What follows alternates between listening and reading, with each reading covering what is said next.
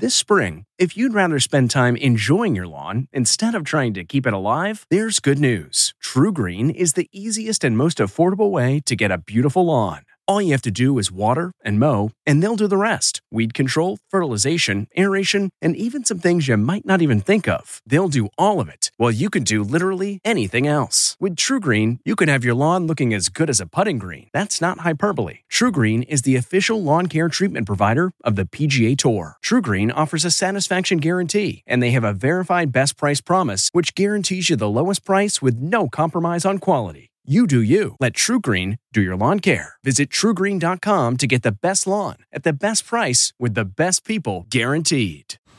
Man, that sunset is gorgeous. Grill, patio, sunset. Hard to get better than that. Unless you're browsing Carvana's inventory while you soak it all in.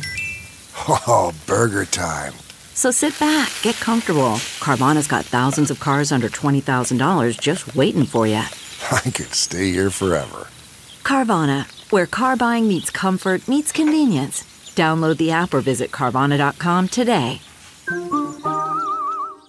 It's Erin here.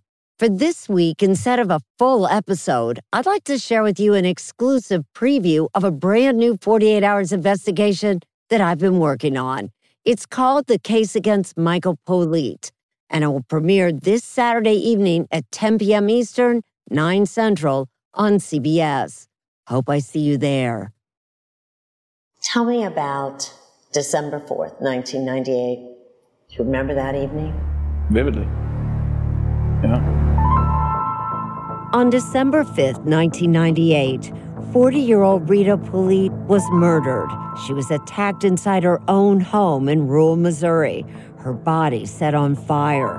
There were two other people in the home that night a 15 year old neighbor, Josh Sansoucie, and Rita's 14 year old son, Michael Politte.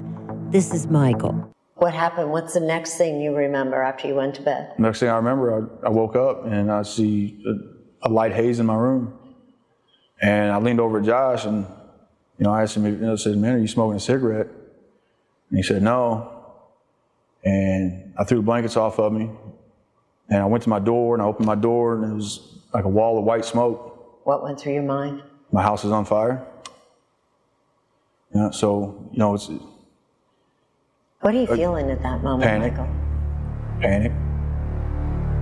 I'm Erin Moriarty, 48 Hours, and this is my life of crime. The full story of what happened in that early morning, even after 24 years, is a mystery. But one thing is certain Michael Politte's life has never been the same. Here's how Michael remembers the terrible moments after he and Josh, a friend who had spent the night, woke up in a home on fire. We ran out of the room. I couldn't see the phone. Uh, I, as we're running out of the room, I have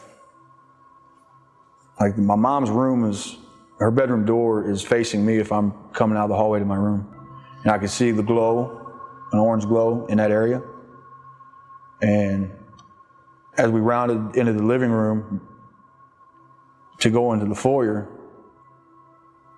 and when we're in the foyer, I, I can see my mom's truck through the, the screen door. And what did that say to you? It just told me my mom was still here. The fires seemed to be coming from his mother's room, and Michael, who had seen her truck outside, says he knew she still had to be in the house. When I called out to her three or four times, and I didn't get no answer, Michael, what are you feeling at this point? Panic, fear. Uh, I, I, took off towards her room, but by the time, you know, I've, I've done been breathing the smoke for a few minutes now, and I'm starting to choke, and my eyes are, are burning, and I had to run back out of the house. We're talking seconds. I mean, we're talking like this is happening. This is all happening really, really fast. So when I, as soon as I run to the house, like I see the water hose, I tell Josh turn it on, I grab it, and I, and I, and I run back into the house, and to see what I could see, and I seen her laying, and I seen her legs. I seen blood on her legs, and she was on fire from the waist up. And I turned the water hose on. I don't know how long I sat there. It could have been minutes, it could have been seconds, I don't know. How close were you, Michael? Close. What could you hear? cracking of the fire. And it looked like it looked like it was just her. It's really it didn't look like there was anything else on fire. It just looked like it was her. Was she moving? Could you tell? She wasn't moving. I remember I remember when I turned the water hose on. I remember it's so vivid to me. I could see the water droplets running down her leg. When did you realize your mom was dead? That moment. Yeah.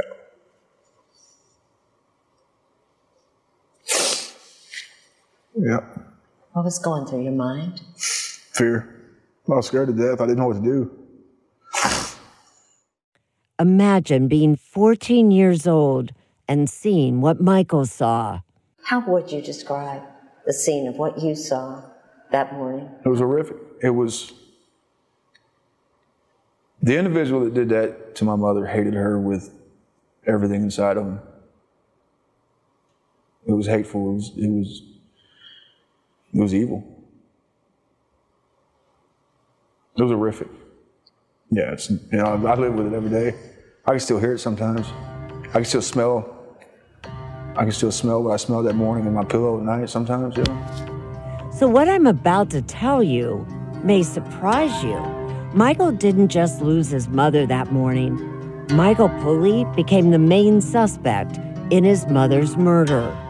Did you realize that the police were wondering whether you were the one who killed your mom, even that early, when they put you in the patrol car? Never once did I think I was in trouble for anything. I didn't do anything. So I never thought I was in trouble for anything. Both Michael and his friend Josh Sansoucie were taken to the sheriff's office and questioned for hours. Your mom did fight her attacker. Did you have any injuries No, on your body? no, none, Did investigators find any blood on your clothing? none, no, They find any blood in your room, no, in your closet? no, Were investigators able to find the weapon that killed your mom? no. What does that say? Says I'm innocent. So why didn't investigators believe that? I wish you'd asked them that question. But I mean, let's be honest, Michael. You look like a pretty good suspect. You were a person who loved to set fires. You had had arguments with your mother. You were having trouble in school. But none of that suggests anything about murder. Michael was a troubled teenager. He admits it, but he blames a lot of it on his life back then. He was the youngest of three children and caught in the middle of the conflicts between his mother, Rita, and father, Edward Politte.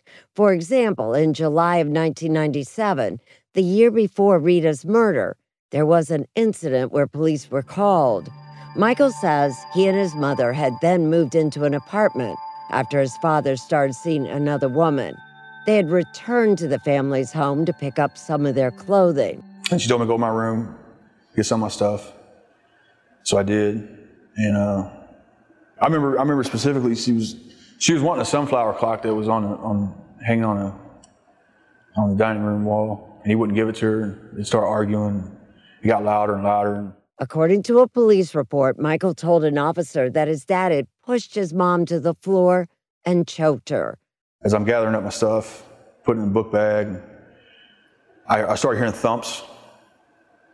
So I grabbed a, a blue and white t-ball bat that was in my room. I ran out of my room, and I seen him on top of her, choking her on the living room floor. And I told him to get off of her, and he did. Both his mother and father blamed the other, but in the police report filed after the incident, an officer noted Rita had a swollen lip. A year later, the couple divorced. Michael ultimately chose his mother over his father. You know, I don't, I'm sure he, sure he hates me as much as he hated her. I mean, I, I sided with her. Edward Politte was ordered to pay spousal and child support, and he was not happy about it. Just days after the divorce was finalized, Rita was murdered. Who did you think had killed your mother? I mean, what went through your mind? You had to be thinking. Somebody killed your mom. Who was that? I thought it was Edward. You thought it was your dad? Because he's the only person I know that hates her that much to do that to her. That's evil. What I seen was hatred and evil. That's what that was. But police did interview Edward Politte after the murder. He had an alibi. He was home, more than 80 miles away at the time of the murder. Investigators also questioned Michael. When they asked you to take a voice stress test, do you remember that? Yeah. Did you know what one was? No. Just hours after his mother's murder, Michael was asked to take a voice analysis stress test. It's such a controversial test that the results are inadmissible in court, but some cops still believe that it can reveal if a person is lying. And how did they ask you? What did they say to you? They asked me if I murdered my mother. They asked me if Josh murdered my mother. They asked me if I was involved with the murder of my mother. And they asked me if I knew who murdered my mother. And I answered no to all questions. And then they told me that I failed. What was your reaction when they told you that? Unbelievable. Um, it, was, it was those moments where I started to, I started to understand that, that, that after that, that, you know, they were telling me that I murdered my mother. Michael Politte said then, and has always said, he had nothing to do with killing his mother. And I did just as I did sitting in this in this interview. It's never changed. And you know, my, my story has always been consistent because it's the truth. It's, that, that is, it is what it is. That's, that's it. And, you know, after, after each time of telling the facts, they tell me I was lying that I murdered my mother. Just days later, Michael Politte was arrested for his mother's murder and was eventually convicted. Since then, new evidence has come to light that raises serious questions about his guilt. You can hear and see more about this case on 48 Hours this week. It airs on CBS on Saturday, November 26th, and can be streamed after that date on Paramount Plus. Let me ask you a question. What 14 year old kid could commit a crime that violent and that vicious and not leave any, any forensic evidence behind whatsoever? That's not possible, right? I'm Erin Moriarty, and this is my life of crime. This podcast series is developed by 48 Hours in partnership with CBS News Radio. Judy Tygard is 48 Hours executive producer. Steve Dorsey is CBS News radio executive producer. Production and editing for this season of My Life of Crime by Alan Pang. This episode was also produced by Lourdes Aguiar, Stephanie Slifer, and Emily Witchick of 48 Hours. Craig Swagler is Vice President and General Manager of CBS News Radio. And finally, a thank you to all of you, our listeners. We owe it all to you, the millions of 48 Hours fans. Don't forget to join me online. I'm at EF Moriarty on Twitter, and we're at 48 Hours on Twitter, Facebook, and Instagram. If you're listening to this podcast, then chances are good you are a fan of The Strange, Dark, and Mysterious. And if that's the case, then I've got some good news. We just launched a brand new Strange, Dark, and Mysterious podcast called Mr. Ballen's Medical Mysteries. And as the name suggests, it's a show about medical mysteries, a genre that many fans have been asking us to dive into for years, and we finally decided to take the plunge, and the show is awesome. In this free weekly show, we explore bizarre, unheard of diseases, strange medical mishaps, unexplainable deaths, and everything in between. Each story is totally true and totally terrifying. Go follow Mr. Ballen's Medical Mysteries wherever you get your podcasts, and if you're a Prime member, you can listen early and ad free on Amazon Music. Don't miss true crime anytime you want, anywhere you go with the 48 Hours Podcast. Real crimes, Like a John Grisham novel come to life. real lives, He pointed a gun to me and said, This is the day you die. And he shot me. real justice. There's some questions that have to be asked and need to be answered. I'm an innocent man, and I hope the whole world can see it now. Catch the latest episodes of 48 Hours wherever you get your podcasts.